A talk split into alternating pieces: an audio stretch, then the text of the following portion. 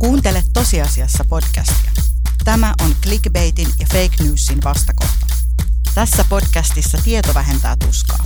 Keskustelen eri alojen asiantuntijoiden kanssa muun muassa identiteetistä, riistokapitalismista, avaruudesta, minimalismista sekä lukuisista historiallisista ja ajankohtaisista maailman tapahtumista.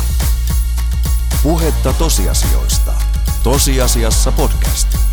Kaupallisessa yhteistyössä Otava ja Suomen Kuvalehti.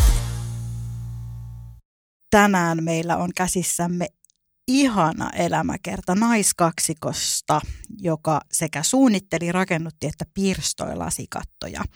Meillä on siis aiheena arkkitehti Vivi Lönnin ja kauppaneuvos Hanna Parviaisen yhteinen elämä vuosina 1911-1938. Minä olen kirjailija ja toimittaja Koko Hubara ja vieraanani minulla on vapaa-toimittaja ja kirjailija Kristiina Markkanen. Tervetuloa. Kiitos. Sinä olet kirjoittanut yhdessä toisen vapaan toimittajan ja kirjailijan Leena Virtasen kanssa kirjan nimeltä Vivi ja Hanna, arkkitehdin ja kauppaneuvoksen yhteiset vuodet. Kertoisitko heti tähän alkuun siitä, mitkä sun ja Leenan taustat on ja miten te oikein päädyitte just tämän aiheen äärelle? Me päädyttiin tämän kirjan äärelle sillä tavalla, että me istuttiin kirjamessuilla syksyllä 2018 tietysti. Ja sitten tota, Leena oli just esitellyt lastenkirjansa Minna Kantista. Ja Leena on nyt tehnyt sellaisen sarjan, joka alkoi siitä Minna Kantista. Ja sitten nyt siinä on tullut jo useampia kirjoja. Kuvittaja Sanna Pellicianin kanssa he ovat tehneet näitä yhdessä. Ja siinä viimeisin on Fredrika Runebergistä ilmestynyt kirja nyt just. Eli sen nimi on Suomen supernaisia. Ja sitten me puhuttiin niinku tästä, että no mitäs mitäs muita supernaisia olisi. Ja, ja tota, me puhuttiin niin ylipäätään siitä, että me oltiin katsottu esimerkiksi Gentleman Jack-niminen telkkarisarja siinä kesänä, joka kertoi niin kuin 1800-luvulla Englannissa eläneestä naisparista. Ja sitten oli tullut niin muitakin. Oli tullut Elena Ferranten loistava ystäväni kirjasarja ja, ja televisiosarja ja me oltiin luettu ja katottu. Ja sitten oli muitakin ja ei ollut silloin vielä Tuuve-elokuvaa tulee muuta, mutta jotain tässä oli niinku ilmassa. Ja sitten Viivi Lön oli yksi aihe, mikä Leenalla oli ollut mielessä. Ja sitten hän rupesi sanomaan mulle, että tämä Viivi on niinku tosi mielenkiintoinen tyyppi, koska tota, tässä on nyt tämmöinen Hanna Parviainen, joka on joku sen joku joku puoliso tai ystävä tai jotakin, ne, ne on kai olleet niin kuin pari. Ja pitäisikö sitä, niin sitä olisi kiinnostava tutkia, tehdä kaksoiselämäkerta. Ja tota, meillä ei ollut mitään hajuakaan, mitä, mikä on kaksoiselämäkerta, mutta me vaan niin kuin saatiin tällainen sana päähämme. Ja tota, meidän taustat on sellaiset, että me ollaan tavattu joskus 90-luvulla Helsingin Sanomien kulttuuritoimituksessa ja oltu siellä pitkään ja Leena on tietyllä tavalla edelleenkin freelancerina siellä. Ja nyt me ollaan sitten monta vuotta oltu molemmat jo freelancereita ja tehty kirjoja. Että tämä oli se syy. Me ei olla aikaisemmin tehty niin kuin varsinaisesti töitä yhdessä, mutta nyt me sitten päätettiin kokeilla tehdä tämä. Mutta täytyy sanoa, mä olin, meillä on kotona Eva Kilpi ja Ellen Teslef siitä lastenkirjasarjasta ja nyt mä just esittelin tätä kirjaa ja olin silleen, että hei, tässä, nyt tästä on aikuistenkin versio. Musta olisi ihana, jos Viivistä tekisi e, tota, Leena ja Sanna myös lastenkirja, koska Viivi suunnitteli niin paljon lastentarhoja ja kouluja, mm. ja, että hän on tämmöinen niin lastenarkkitehti myös mikä ei vähennä hänen arvoaan arkkitehtinä. Ja sitten jotenkin, niin kuin, musta olisi hauska, jos sellainenkin tulisi, mutta se jää nähtäväksi. Oi, toivotaan. Hei, vähän tähän liittyen itse asiassa. Mä kysyin tätä samaa kysymystä kirjailija Kikka Sepältä, joka on myös kirjoittanut inspiroivista historiallisista naisista. Että nyt on ollut tosi paljon viime vuosina näitä kirjoja. Ihan erilaisia lastenkirjoja, iltasatuja kapinallisille tytöille ja sitten on ollut muitakin tämmöisiä niin kuin ihan elä, aikuisten elämäkertoja. Niin miksi aika on juuri nyt kypsä sille, että näitä naistarinoita tulee? Toi on tota hirveän mielenkiintoinen ja hyvä kysymys.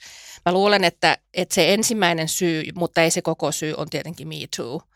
Ja jos ajatellaan, että lähdetään vuodesta 2017 niin kuin syksystä, jolloin se alkoi. No tietysti sitten tämä, että minkä takia, niin sitten tietenkin ruvettiin niin kuin katsomaan naisia, mutta Suomessa jostakin syystä tämä niin kuin meni ehkä enemmän aika nopeasti siihen historiallisiin naisiin ja ja tota, naishistorian kaivamiseen esiin, että vaikka että meillä ehkä ei ole ihan samalla tavalla tullut niin kuin just rodullistetut naiset ja kaikki tällaiset siihen niin kuin mukaan vielä sit niin hirveästi siinä historiassakaan. Et meillä oli aika lyhyt niin kuin se sellainen aggressiivinen miituu-vaihe, jossa niin kuin kaivettiin tämän päivän niin kuin syntejä ympäriltämme ja ympärissä olevista miehistä sun muuta.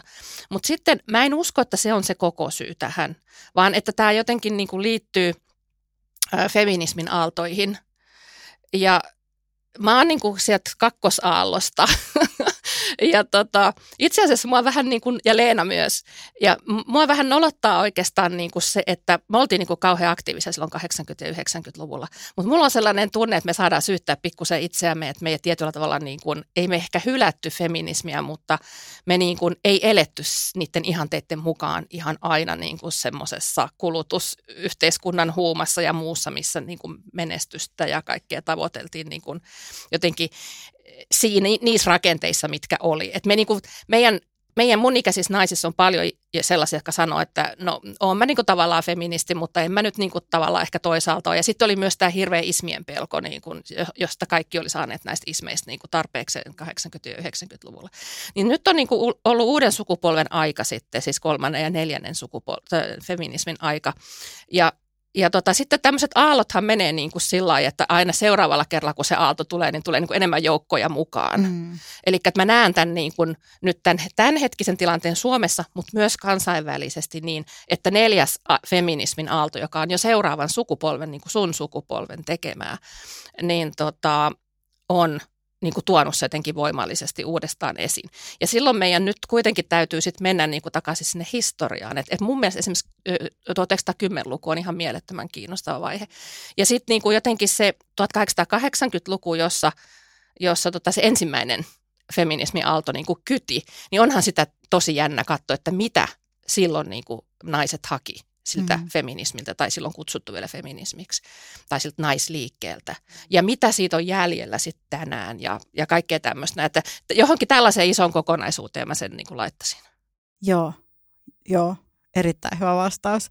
Mutta mun pakko sanoa, että tämä ei välttämättä liity nyt just tähän keskusteluun, tai en ollut ajatellut ottaa tätä esiin, mutta mä sanoisin myös niin, että, että täytyy antaa myös itselleen armoa siitä, että jos tulee niitä – kausia, kun ei ole niin aktiivinen, koska yksi asia, okei, okay, no ihan perus, perusnaiskysymys, tulee lapsia, tulee ihan hirveästi kaikkea, mikä oikeasti siinä arjessa vaatii niitä, sitä, sitä feminismiä oikeasti, sitä niin kuin äitinä ja naisena olemista.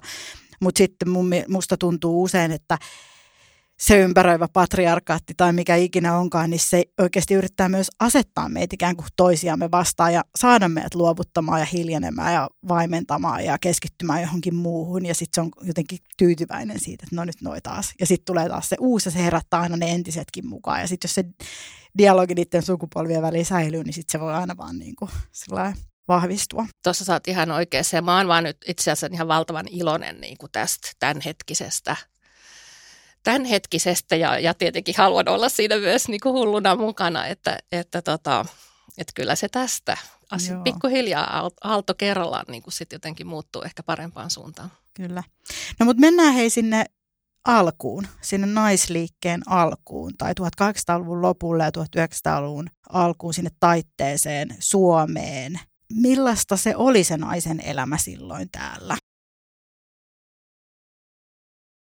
No joo, siinä tapahtui niin kuin 1800-luvun lopussa sellainen sen yhteiskunnan tietynlainen murtuminen monestakin, monestakin näkökulmasta. Ja yksi oli tietysti kirkonvallan väheneminen, joka, joka lähti siitä, että alkoi syntymään semmoisia vapaakirkollisia liikkeitä – ja siihen tuli kaiken näköistä teosofiaa ja, ja, ja vaikka mitä.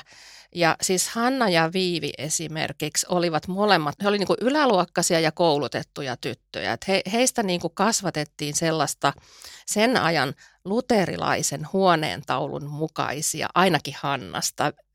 Viivistä me ei olla ihan niin varmoja, koska se ei, Viivin koti ei ehkä ollut ihan, ihan sillä lailla uskonnollinen kuin esimerkiksi Hannan Hannan äiti oli. Mutta tota, siis naisen elämä oli sellaista hirvittävän kontrolloitua. Se luterilainen huoneentaulu niin kuin paino siellä kodin olohuoneen tai ruokahuoneen seinällä ja, tai jotenkin niin kuin ajatuksellisesti. Ja siinä sanottiin siinä luterilaisessa huoneentaulussa, että, että perheen pää on mies, se aviomies. Ja hänelle nais, naisen kuuluu, vaimon kuuluu olla hänelle alamainen – ja palvelijoiden kuuluu olla sitten niin kuin alamaisia tälle, tälle tota pariskunnalle. Ja lasten kuuluu olla alamaisia. Ja tyttöjen kuuluu noudattaa kutsumustaan. Ja tyttöjen kutsumus on äidiksi ja vaimoksi tuleminen. Et ne oli niinku ihan hirveän tiukat, se semmoinen korsetti, mikä sun ympärille laitettiin siinä vaiheessa, niin musta tuntuu, että me ei aina ehkä ihan arvosteta sitä, miten koska me ollaan ehkä naisia, joilla on kaikista laimin liikkumavapaus koko maailmassa ja ollut jo aika pitkään. Niin tota, ja silti meilläkin on niin kuin jäänteitä vielä meidän yhteiskunnassa näistä, että mikä on niin kuin hyvää ja huonoa äitiyttä tai naiseutta tai tämmöistä näin. Niin tota, sen, se elämä oli ihan hirvittävän kontrolloitua. Ja naisen tehtävä oli niin kuin – jos joku sukulaismies sairastui, niin sen piti mennä niin kuin sen vuoteen vierelle valvomaan, että se ei ole siellä yksin. Että se oli niin kuin aina ensisijaisesti palveltava muita. Ja tämähän me nähdään monissa muissa yhteiskunnissa yhä tänä päivänä, mutta se on ollut meillä se elämä. Ja tällainen elämähän tietysti niin kuin johti sitten semmoisen kapinointiin, mikä sitten tietysti tapahtui suffragettia ja muiden myötä ja tuli naisliike ja työväenliike ja ja, ja nämä epäkirkolliset, tai siis nämä vapaakirkolliset liikkeet, epäkirkolliset liikkeet. No itse asiassa teosofia oli epäkirkollinen liike, joka kiehto Suomessa naisia ja miehiäkin tosi paljon. Mutta, tota, mutta siihen aikaan myös oli sellaisia ihmeellisiä sairauksia, että kärsittiin niin kuin hermotaudista. Ja mikä nyt on hermotauti? Siis se voi olla tietysti iskias, mikä varmaan oli monilla ihmisillä, koska, jotka teki niin kuin istumatyötä. mutta, tota, mutta siis se hermotauti oli naisten tapa niin kuin reagoida siihen – niihin ahtaisiin, sekä niihin kauheisiin kureliiveihin, että ei pystynyt hengittämään, mutta myös sitten niihin ahtaisiin rajoihin, missä niin kuin henkisesti piti elää. Ja sitten mentiin niin kuin yläluokkaisilla naisilla oli mahdollisuus mennä parantolaan sitten niin kuin lepäilemään. Ja sitten jos parantolassa on kaksi tai kolme kuukautta tai vaikka muutaman viikon ja siellä syödään terveellistä ruokaa ja käydään aamukävelyllä ja kylvyssä ja hieronnassa, niin kyllä varmaan poistuu hermotauti mutta sitten sieltä piti taas palata niinku kotiin ja, ja se sama, sama show sitten niinku jatkuu. Mm. Et tällaista oli niinku useimpien, ainakin naimisissa olevien naisten elämä. Tai siis niiden, jotka sitten päätyivät menemään naimisiin. Mm. No entäs sitten, jos sattui kuulumaan seksuaali- tai sukupuolivähemmistöön tuona aikana? Meillä on sellainen käsitys, kun me ollaan tätä asiaa tutkittu. Tähän tietysti kiinnosti meitä ihan tosi paljon, että tota, se 1800-luvun loppu ja 1910-luku oli vielä niin kuin tavallaan aika vapaata aikaa sillä tavalla, että, että, niin kuin, että vaikka oli avioliitto, niin, tai siis oikeastaan lähdetään siitä päästä niin kuin mieluummin katsomaan tätä, että nyt me katsotaan niin kuin parisuhdetta sellaisen vaaleanpunaisen hötön läpi, johon kuuluu niin kuin rakkaus ja seksi ja, ja kaikki tämmöiset asiat. Mutta, ja se on itse asiassa hirmu kapea tapa katsoa niin kuin suhteita avioliittoakin ehkä. Ja tota, silloin kun me mennään vuosisadan vaihteeseen takaisin siihen 1900-luvun taitteeseen, niin, niin silloin ei ollut sellaisia termejä jotenkin kuin homoseksuaalisuus ja lesbous ja sukupuolivähemmistöt. Ei semmoisista niin tiedetty tai semmoisia, ihmiset oli sitä mitä ne oli. Ne eli sillä tavalla kuin ne eli. Ne, jotka eli avioliitossa, niin sehän oli niin kuin selvä homma päältä katsottuna. Sitten oli esimerkiksi naimattomat ihmiset, vaikkapa naimattomat naiset, jotka eli äidin kanssa, siskon kanssa, ystävättären kanssa. Mistä me tiedettiin, ketkä niistä oli rakastavaisia ja ketkä ei, ei mistään. Hmm. Ja sitten tota, mutta ei tietenkään, eikä ollut mitään semmoista liikettä. Että ne, ketkä niin kuin olivat sukupuolivähemmistön edusta, jos he edes itse määrittelivät itsensä sillä lailla, niin he vaan elivät sitä omaa elämäänsä. Mutta sitten kun tullaan 20-luvulle ja alkaa sellainen niin kuin sellainen niin kuin yhteis, suomalaisen yhteiskunnan ja sen kansallisvaltion niin kuin rakentaminen, siihen kuuluu jo paljon enemmän sellaista normittamista. Ja sitten tulee rikoslakia ja, ja kaikkea tämmöistä näin. Että kyllä mä jotenkin, niin kuin, mutta siis hei, yksi ihan hirmu tärkeä asia tässä on se, että me ei tiedetä. Mm. Että siis se on niin kuin tavallaan sen koko semmoisen queer-tutkimuksen yksi niin kuin iso kysymys, että on paljon asioita, joita me ei tiedetä ja meidän pitää niitä niin kuin vaan arvailla. Ja sitten myöskin hävitettiin niin kuin kirjeitä ja, ja kaikkea tämmöistä. Näin, se, se on niin kuin, siinä on tutkittavaa. Ei, se ole, ei me tiedetä siitä niin hirveästi. Palataan tähän vielä hetken päästä, mutta puhutaan tässä välissä siitä, että keitä oikeastaan oli arkkitehti Viivi Lönn ja kauppaneuvos Hanna Parviainen. Keitä he olivat ja miten he oikein tapas toisensa? Joo, ehkä siitäkin, ehkä siitäkin voi puhua vähän. Siis Viivi oli Suomen ensimmäinen oman arkkitehtitoimiston perustanut nainen. Tähän väliin mä kysyn, miksi hänellä ei ole patsasta missään? Miksi hänestä ei opeteta koulussa lapsille? Miksi mä oon 37-vuotiaana? Okei, mä oon kuullut hänestä aikaisemmin, mutta en alle 30 missään nimessä. Viivillä on sellainen pieni muistotaulu tuossa Helka-hotellin seinässä. Öm, se on hyvä kysymys itse asiassa. Tota, siksi, että hänet niin kuin historia unohti. Ja sitten Viivin itse asiassa historia jossakin vaiheessa niin kuin löysikin, mutta Hanna sitten taas puolestaan on niin kuin ihan, ihan jäänyt historian hämäriin. Yksi yleinen syy, minkä takia ihmiset jää historian hämäriin meidän käsityksen mukaan nyt, kun me tätä ollaan tutkittu, on se, että jos sulla ei ole perhettä eikä lapsia, niin ei jää kukaan kuka niin kuin tavallaan kantaa sun lippua. Että, että tota, Viiviltähän tietysti jäi ne työt ja Hannalla oli tehdas ja paikallisesti niin kuin näistä asioista on tiedetty. Mutta tota, öö, niin, eli siis Viivin 70-vuotispäivänä perustettiin arkkitehta – eli naisarkkitehtien järjestö. Eli silloin hänet niin kuin vielä muistettiin. Tämähän on ollut siis 40-luvulla, 40-luvun lopussa sodan jälkeen.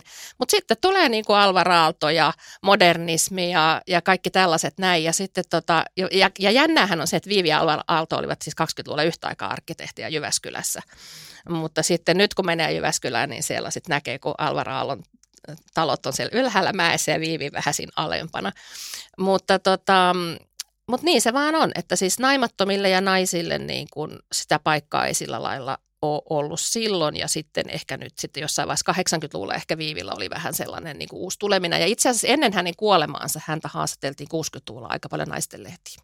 No Hanna Parviainen sitten taas, miksi häntä ei muisteta tai kuka hän oli. Hanna siis peri tällaisen niin tehdaskonsernin Säynät Salossa, joka on saari, joka sijaitsee Jyväskylän lähellä ja kuuluu nykyisin taas Jyväskylään, mutta Hannan suvun aikana se oli itsenäinen kunta ja itsenäinen seurakunta. Hänen isänsä ja kaksi veljeään oli niin kuin tässä bisneksessä ennen häntä ja sitten ne kaikki kuoli traagisesti tai vähemmän traagisesti sydänhalvauksiin, mutta eri syistä. Yksi Espanjan taudin jälkeen ja yksi ilmeisesti tuberkuloosiin ja tämmöistä näin.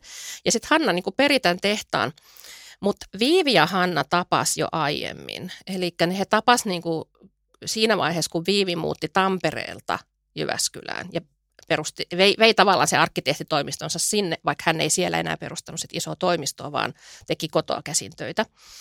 Ja sitten siinä tuli jotain tällaista näin, että parviaisten, niin kun heillä oli näitä asuntoja niin kuin siellä sun täällä ja kartanoita ja kaikki, niin tarvittiin. Jyväskylään tuli vesijohto. niin sitten niihin, näihin taloihin tarvittiin vesiklosetteja ja vesijohtoja ja muita. Ja sitten tota, Hanna sitten meni pyytää Viiviä niin kuin tekemään näitä muutossuunnitelmia.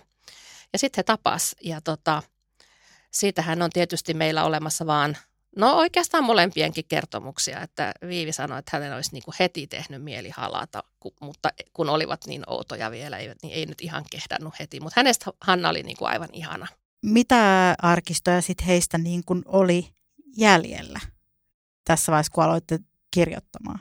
Millaiseen tietoon te nojaa sitten? Joo, se, se on varmaan se syy, miksi kukaan muu ei ole tätä tehnyt joskus aikaisemmin, koska ei ole, heistä on hirveän vähän, kun he, he nimenomaan ovat hävittäneet kirjeensä.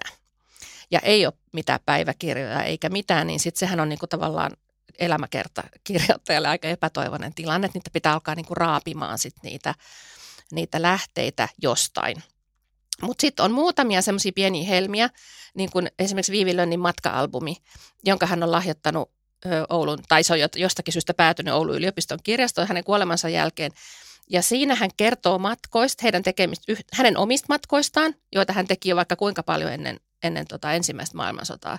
Ja sitten kun heidän molempien äidit kuoli, ensin kuoli Hannan äiti vuonna 1919 ja sitten päättyi myös maailmansota oli päättynyt siihen mennessä ja Suomen kaikki sodat ja kaikki. Niin sitten he päätti lähteä Eurooppaan. Heti ei voinut lähteä, koska ei esimerkiksi saanut valuuttaa. Tästä Viivi on kertonut.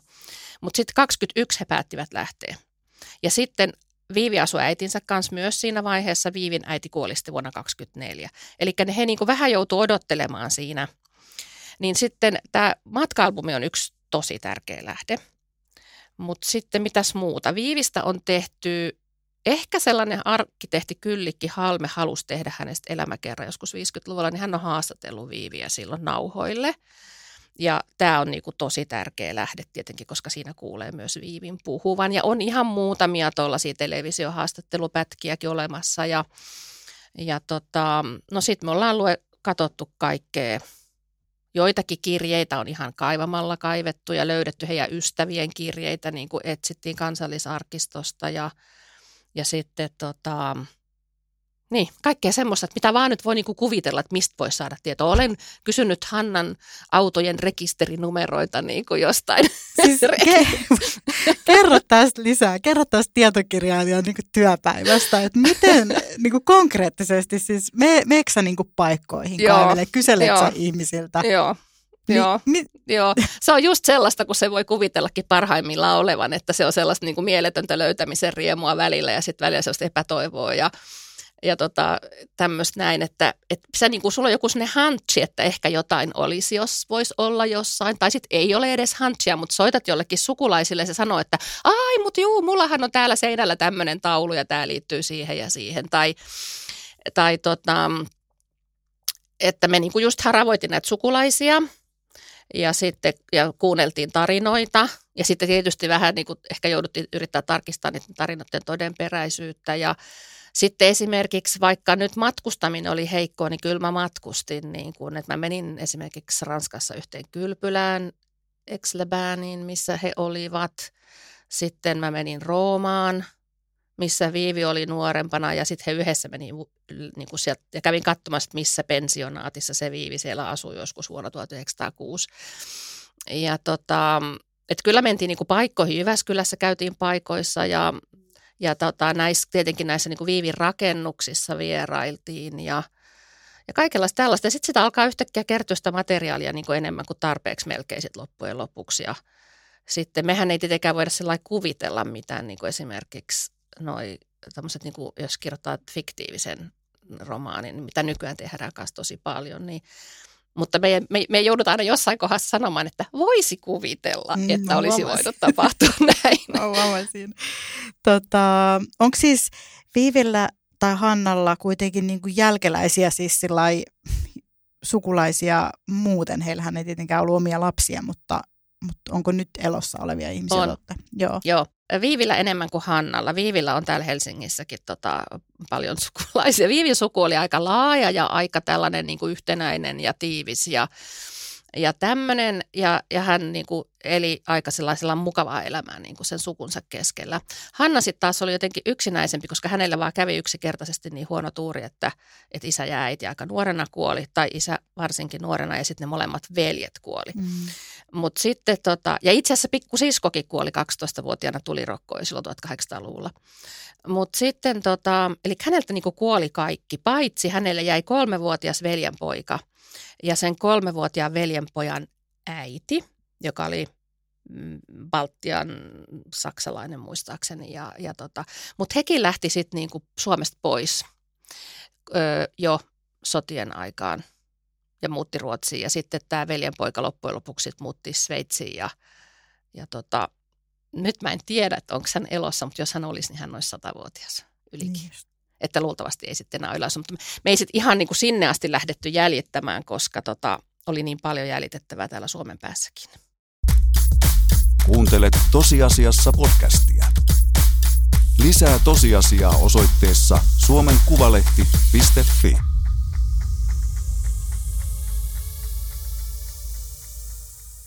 Puhutaan siitä, että miten, mitä ne on ne talot, joita Viivi piirsi ja suunnitteli. Onko ne sellaisia, minkä ohi me ollaan kävelty monesti? Joo, on. No, mitä niitä on? Tota, esimerkiksi uusi ylioppilastalo Helsingissä, jonka Viivi on tehnyt Armas Lindgrenin kanssa yhdessä. Ja tota, no siinähän, sehän on kaunis talo ja nyt remontissa tässä, että ehkä päästään sitten katsoa jossakin vaiheessa. Mä luulen, että siellä ei ole sisällä sitten paljonkaan enää jäljellä niin kuin Viivin käden jälkeen, mutta, mutta tota, Armas Lindgren ja Viivi Lön teki paljon yhteistyötä ja heidän yhteistyönsä oli sellaista, että Armas niin kuin korjasi sitä, kun jossain esiteltiin heidän yhteistyötänsä niin, että, että Armas on niin kuin suunnitellut kaikki nämä rakenteet ja Viivi sitten nämä koristeet, niin Armas sitten niin kuin meni sanomaan, että kyllä tämä on nyt sitten ihan päinvastoin, että Viivi on niin kuin suunnitellut kaikki nämä rakenteet ja minä enemmänkin ne koristelut. Ja tämä varmaan tapahtui itse asiassa myös ylioppilastalon kohdalla. Ja siis Viivihän oli koulutukseltaan rakennusmestari, ja tota, että hän oli niin kuin käynyt sen koulun jo ennen niin kuin meni arkkitehdiksi opiskelemaan ja hänen vahvuutensa arkkitehtinä nimenomaan oli rakennesuunnittelu ja tilasuunnittelu. Ja hän piirsi nopeasti ja tarkasti. Ja rakentajat kehu, että kun portaat viivilön on piirtänyt johonkin kohtaan, niin ne on millilleen siinä kohdassa, eikä puolitoista metriä toiseen suuntaan tai toiseen suuntaan, niin kuin jollakin muilla arkkitehdeillä on. Että hän on niin kuin erittäin tunnettu tästä, että hän piirsi nopeasti, hyvin ja niin kuin tällä insinöörimäisen tarkasti niin kuin, ja, ja teki laskelmia ja, ja, ja ne oli, piti paikkansa. Ja sitten taas hän niin kuin sanoikin jossakin vaiheessa, että hän Jugendin koristeellisuudesta ei itse asiassa niin hirveästi piitannut. No sitten Ebenezer-talo on Helsingissä sellainen jännä talo, jota, jonka ohi varmasti hyvin moni on mennyt, mutta ei ole ehkä tiennyt siitä mitään, vaan ihmetellyt, mikä se tollainen talo on. Ja se on Sörnäisissä ja se on Suomen, onko se nyt lastentarha opettajaopisto, mutta se on siis lastentarha koulu, lastentarha opettajakoulu ja lastentarha ja tota, edelleenkin sellaisessa käytössä. Nykyään se on lastentarha museokin ja se on hirmu, hy, hyvin säilynyt niin kuin semmoisena se, sellaisena kuin minkälaiseksi Viivi on sen suunnitellut, Jugendtalo siis 1906. Niin ja sitten hotelli Helka tietysti Helsingissä, hmm. että se on sitten taas klassistinen ja se on, sen he, Viivi on piirtänyt, eli NNKYn nuorten naisten kristillisen yhdistyksen päämaja.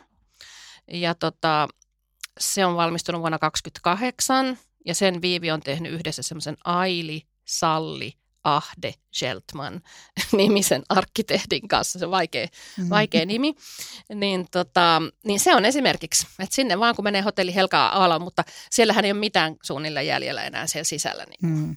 siitä viivin suunnittelusta. No sitten tietysti Tampereella on paljon kouluja ja paloasema.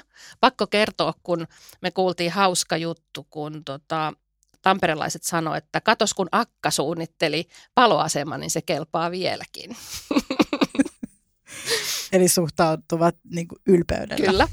Siis mun on pakko sanoa siitä Ebenezer-talosta, että siis tämä on mun mielestä vaan taas näitä tosi hämmästyttäviä elämän asioita, että mä oon siis miljoona kertaa istunut siinä ö, pihalla semmoisessa niin tihkusateessa väsyneenä. Lapsi leikkii kurahousut jalassa, on niin kuin lauantai-aamuna. Se on siinä Helsingin kadulla, niin siitä vähän ihmiset tulee jatkoilta tai hyvin krapulaisen näköisinä ja itsekin räplää puhelinta vaan niin, niin kuin kyllästynyt elämäänsä taas tätä samaa niin kuin pikkulapsiarkea. Ja sitten siinä onkin niin kuin siinä vieressä joku tollainen mieletön tarina. Niin sitten jotenkin vaan nyt tajuaa sen, että kaikki alla on vaan tällaista, jos me tiedettäisiin, jos meille kerrottaisiin, jos me niin kuin, jotenkin otettaisiin myös selvää, että sitten niin kuin, että kaikki se arkikin voisi olla niin ihmeellistä, jos aina menisi niin kuin sillä, siltä, siitä kulmasta siihen, että kuka tämän on rakentanut ja ketkä ihmiset täälläkin on tehnyt jotain kiinnostavaa yhdessä. Arkkitehtuuri on historian tutkimukselle, että ai, niin kuin ylipäänsä historian tietoisuuden hirveän hauska lähtökohta, koska sehän on niin kuin, ne, ne talothan ei sinänsä äkkiä puhu sulle mitään, mutta sitten jos alkaa vähänkin raaputtaa sitä talon seinää, niin, niin tota, kyllä sieltä kaikenlaista tosi hauskaa ja jännittävää löytyy. Niinpä. No miten sitten Hanna? Tämä sana kauppaneuvos on niin hieno, sillä on niin hieno kaiku. Se kuulostaa jotenkin vanhanaikaiselta ja rikkaalta ja hienolta. Onko siis näitä naiskauppaneuvoksia ollut paljon tai onko niitä vielä? Ja mikä niin kuin Hannan tavallaan vaikutus on tämmöiselle, että naiset omistaa tehtaita ja pyörittää isoja konserneja? Hannahan oli Suomen ensimmäinen naispuolinen kauppaneuvos. Ja tota, itse asiassa mä en ole edes katsonut, kuinka paljon niitä on, mutta ei niitä ihan hirveästi ole. Öm, jonkun verran kyllä on, koska naisiahan on liike-elämässä ja, ja tämmöisen niin kuin isojen firmojen omistajina ja sit siitä. Mutta siis näitä titteleitähän annetaan sillä lailla, että, na, että Hanna esimerkiksi rakensi niin kuin sen Säynätsalon kirkon ja lahjoitti sen, lahjoitti sen tota, Säynätsalon seurakunnalle. Niin oletus on, että hän niin kuin ikään kuin siitä kiitokseksi sitten sai sen kauppaneuvoksen arvon. Mutta hän oli siinä vaiheessa toki myöskin tehtaanjohtaja ja hänen isänsä oli saanut kauppaneuvoksen arvon sillä tavalla, että hän oli lahjoittanut sitten kellot tuohon Jyväskylän kaupungin kirkkoon, kun se oli rakennettu.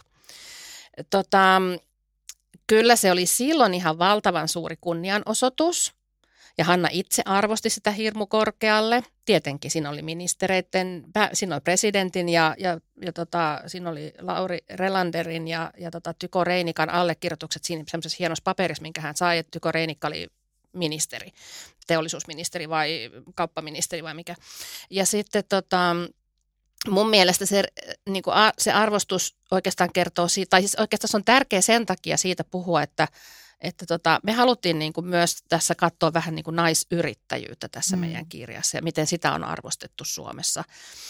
Ja tota, vaikka Hanna sai tämmöisen hirveän hienon tittelin, niin ei häntä niin kuin kyllä yrittäjänä niin kuin silti arvostettu ihan kauheasti. Että hänellä oli suuri luottamus ja arvostus niiden säynätsalolaisten keskuudessa ja niiden tehtaan työntekijöiden keskuudessa ja tällaista, mutta hänellä oli kauheita vaikeuksia, kun hän tuli tänne Helsinkiin ja meni pankkiin.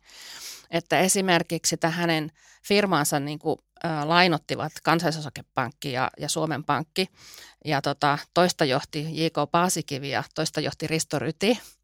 Ja tota, J.K. Paasikivi, joka nyt ei arvostanut suunnilleen ketään, mutta Hannaa vielä vähemmän, niin sanokin esimerkiksi vuonna 2025, kun tätä, ää, näitä Hannan omistusjärjestelyjä tehtiin tämän, ennen tämän veljen toisen veljen kuolemaa ja, ja sen jälkeen, että tuollaiselle vanhalle neidille ei pitäisi minkäänlaista liikettä antaa hoidettavaksi. Ja tämä oli sitten niinku Paasikiven asenne Hannan liiketoimintaan niinku koko ajan.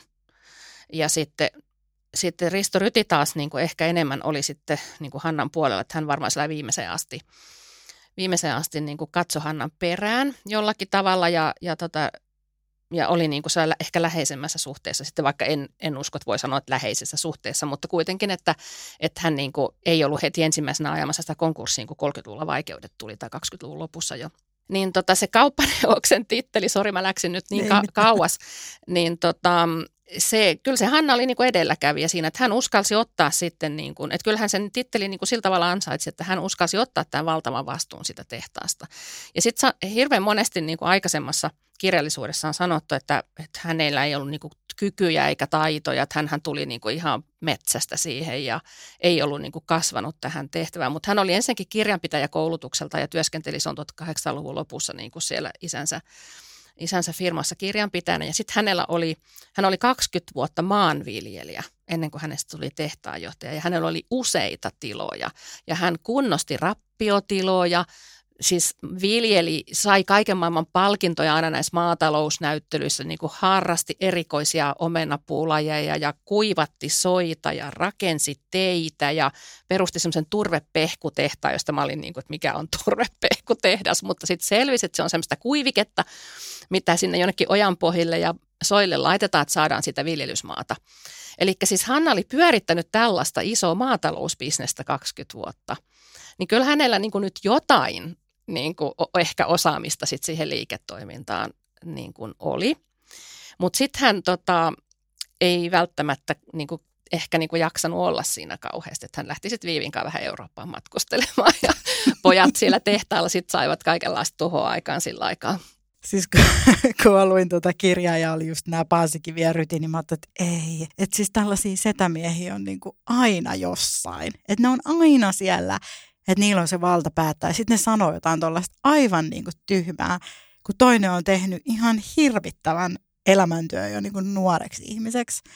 Mutta mistä vaan siis tuntuu, että se oli ollut niin, että se on ollut niin mahtava muuvin Viiviltä ja Hannalta olla vaan silleen, että lähdetään matkustelemaan ympäriinsä.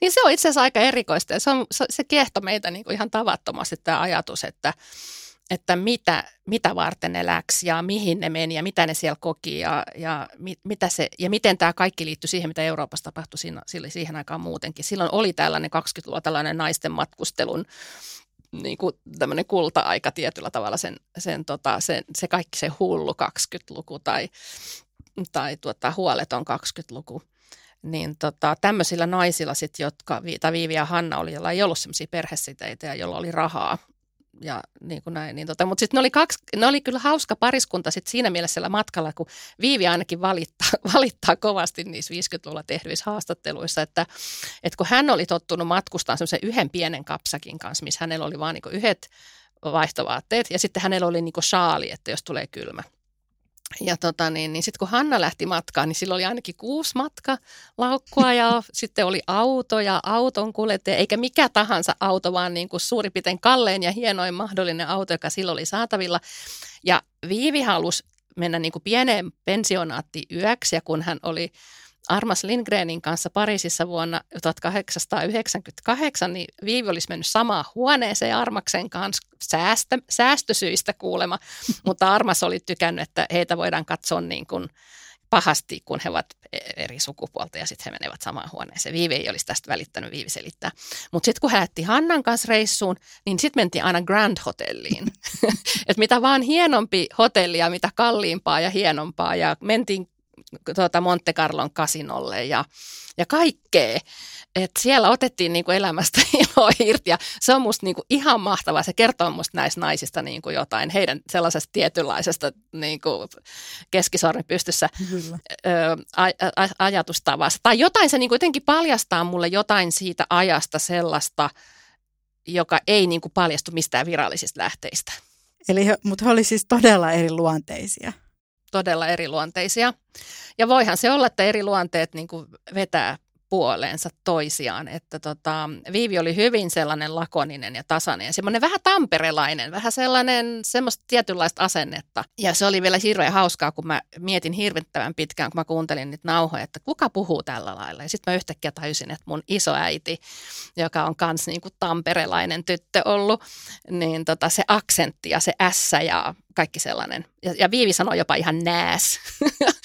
Mutta sitten Hanna oli taas niin kuin hirveän erilainen. Se oli tota, ehkä vähän arkajaujo noin niin kuin päältä päin. Eli ei olisi ollut niin kuin samanlaista kykyä varmaan ehkä niin kuin jonnekin ra- rakennuksille mennä niin kuin lyömään nyrkkiä pöytään rakennusmiehille. Ei ehkä ihan sen luonteinen, mutta sitten toisaalta sellainen niin kuin, ehkä suurempi sydän. Mulle siitä Hannasta jotenkin iski se, että vaikka hän oli rikas ja selvästikin niin kuin oli ma- kallis maku ja kaikkea hienoa, niin sitten hän oli jotenkin tuommoinen introvertti ja, ja viihtyi omassa rauhassaan, eikä ollut semmoinen niin kuin, mikään semmoinen diiva. Nyt on sitten se kysymys, oliko Viivi Lön ja Hanna Parvien pariskunta? No kyllä he varmaan niin kuin sillä tavalla oli kuin mitä pariskunnalla, niin. Mä palaan tässä nyt takaisin siihen samaan vaaleanpunaisen höttöön tai tähän, että me nykyisin määritellään niin pariskunta sen, just sen seksin ja sen parisuhteen kautta. Mutta Viivi ja Hannahan siis nyt ensinnäkin eli yhdessä, ei koko sitä 27 vuotta ehkä, vaan siitä lähtien, kun ne niin kuin äidit kuoli. Koska ainakin Viivin äiti niin kuin jossakin määrin vastusti sitä Hannan kanssa hengaamista ja varmaankin ehkä myös Hannan äiti, joka vastusti ylipäätään kaikkea, mitä Hanna teki. Eli sitten kun heille koitti se vapaus, niin he niin elivät aika pitkälle yhdessä. Heillähän oli hirveän paljon erilaisia koteja. He olivat siellä Hannan maakartanossa, he olivat Hannan kaupunkitalossa Jyväskylässä kaupunkipalatsissa, kuten sitä sanottiin. Sitten he oli täällä Kulosaaressa. Heillä oli kaksi taloa Kulosaaressa, kaksi viere, siis vierekkäiset talot ja sitten heillä oli asunto siellä Helkassa. Ja sitten heillä oli koti Pariisissa muutaman vuoden 20-luvun lopulla. Eli he olivat niin näissä paikoissa, että tietyllä tavalla he eli yhdessä. Ja tästähän me voidaan niin olettaa, että he olivat myös pari. Mutta meillä ei ole mitään todisteita siitä. Meillä on kaiken näköisiä aihetodisteita ja vihiä, mutta meillä ei ole sitä savuavaa asetta niin sanotusti.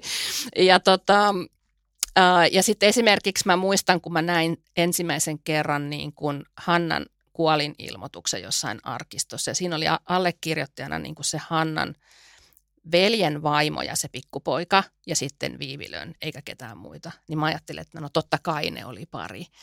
Ja me tiedetään, että esimerkiksi romaanikirjailija Pirkko Soininen on tehnyt sen ratkaisu, että hän puhuu heistä niin kuin parina ja rakastavaisina. Mutta me ei tiedetä sitä ihan varmaksi ja tota, me ei oteta siihen niin kuin sillä mitään kantaa, että, että tota, mutta siis yksi hirmu tärkeä asia, mikä, meille, mikä tämän asian pohtimisen kautta meille selvistä tätä kirjaa tehdessä, on se, että tuohon aikaan niin kuin sellaisia parisuhteen määritelmiä ei ollut kuin mitä meillä on nyt. Ja itse asiassa mä oon sitä mieltä, että tänä päivänäkin parisuhde niin kuin on paljon muutakin ja elämäntoveruus ja avioliitto ja suhteet, että tarvisiko niitä nyt niin hirveän tarkkaan määritellä ja onko se joku sellainen niin kuin seksi tai yhdessä samassa sängyssä nukkuminen niin se ainoa määritelmä jotenkin. Niin, eikö me voitaisiin nyt kaikki vähän niin kuin rentoutua ja, ja antaa ihmisten nyt tehdä mitä tekevät kukin kenenkin kanssa ja, ja ei määritellä sitä niin hirveästi. Mä luulen, että meidän omakin ahdistus joskus näissä asioissa niin kuin loppuisi, jos me lakattaisiin niin kuin yrittämästä elää jonkun normin mukaisesti. Eli se oli niin semmoinen löytö, mikä me tehtiin tässä, että vaikka sata vuotta on kulunut ja monista normeista naiset on vapautunut, niin ei ehkä ihan vielä tästä, että mikä se sun parisuhdestatus niin kuin on. Että siis vastauksena tähän sun kysymykseen, niin, niin kuin siis kyllä mä nyt oletan, että he varmaan oli jonkun sorttinen pariskunta, mutta tota, ei, ei me niin kuin kirjailijana voida sitä mitenkään määritellä heidän puolestaan, kun ei he itse sitä missään niin kuin sano.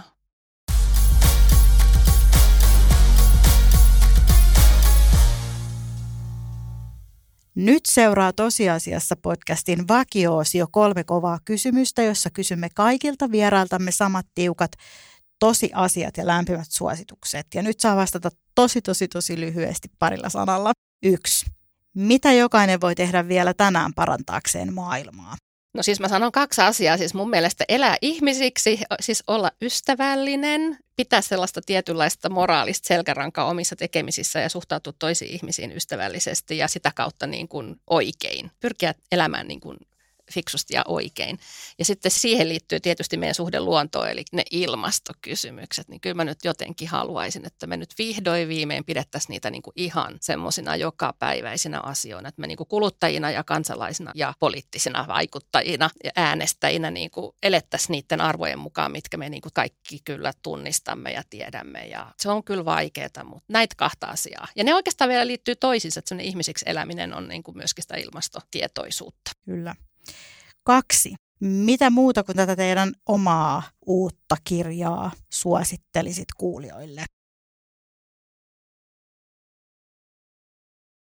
Mä voisin suositella vaikka mitä, mutta mä päätin sitten suositella niin kuin muutamaa kirjaa, jota mä luin viime kesänä esimerkiksi, ja ne kaikki vähän kietoutuu feminismiin. Ja esimerkiksi mä aloitin Kaari Utrion elämäkerrasta, jonka Anna-Liisa Haavikko on kirjoittanut. Ja se oli aivan loistava kirja jo sinänsä, mutta siinä oli ihan hirveän tärkeää tämä Kaarin, koska mä oon sitä Kaarin niin kuin aloittamaa, siis Kaari on totta kai mua paljon vanhempi, mutta kun hän kirjoitti Eevan tyttäret vuonna 1985, mm.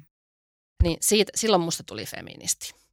Mutta sitten mä luin myöskin Anu Silverbergin Sinut on nähty, joka on ihana kirja siitä, miten niin kuin tavallaan mua vähän nuoremman sukupolven edustaja on niin kuin kokenut tämän elokuvien kautta ja, ja, ja oman äitiyden ja kaiken tämmöisten kautta. Sitten vielä nuoremman sukupolven Minja Koskelan ennen kaikkea feministikirja, joka tuli viime, ei siis se on jo pari vuotta vanha kirja, mutta että hän niin nousi tietoisuuteen, kun hänestä tuli valtuustoedustaja nyt kesällä, niin mä olin niin kuin, että mitä hän oikein ajattelee. Hän on kirjoittanut kirjoja ja sitten ennen kaikkea feministi oli siis taas niin kuin just jos se pääsee kärryille siitä, että mitä nyt mua nuoremmat naiset ajattelee ja mitä, mitä he kokee, että pitäisi tehdä. Sitten vielä viimeinen suositus on semmoinen, että kun nyt tuli näköjään 40 vuotta siitä, kun Anja Kaurasen Snellmanin Sonja O julkaistiin, niin kyllä mä suosittelen sitä kaikille. Voin kertoa, luin sitä viimeiset neljä vuotta tosi paljon omaa romaania kirjoittaessa uudelleen uudelleen uudelleen. Se on myös hyvin ajankohtainen teos.